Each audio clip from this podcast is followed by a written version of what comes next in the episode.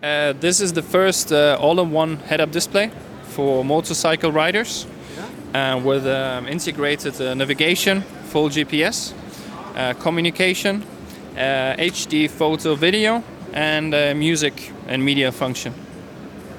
All right, that sounds really great. Uh, when w- will this device be av- available for us? It's actually available already since last uh, July 2017. Uh, we've been mainly focusing on the US market, but we're now also available in, uh, around Europe. And who is the customer for this device? Um, I think we have quite a wide range of customers. I mean, from touring, adventure, over to sports bikes. I mean, we've been surprised ourselves after kind of the first customer came in what kind of bikes they are. So, uh, so far, I think everybody who is kind of a bit of curious about technology um, and is interested in having um, information available as quick as possible and as distraction free as possible.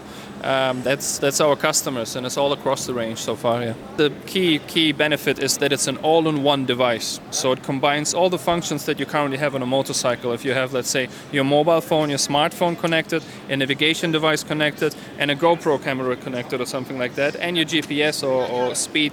Um, this combines it all and puts it into one device, and you have it visually available. And the second point, of course, is the distraction.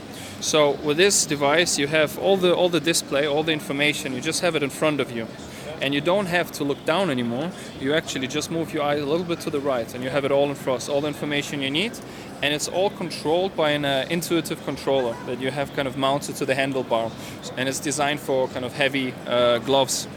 It's available to any full-faced helmet um, uh, currently, and we are also releasing a specific mount for Schuberth helmets that will be available soon. Um, I think early early April. Um, this, these will work without uh, with the Bluetooth system, so they will have.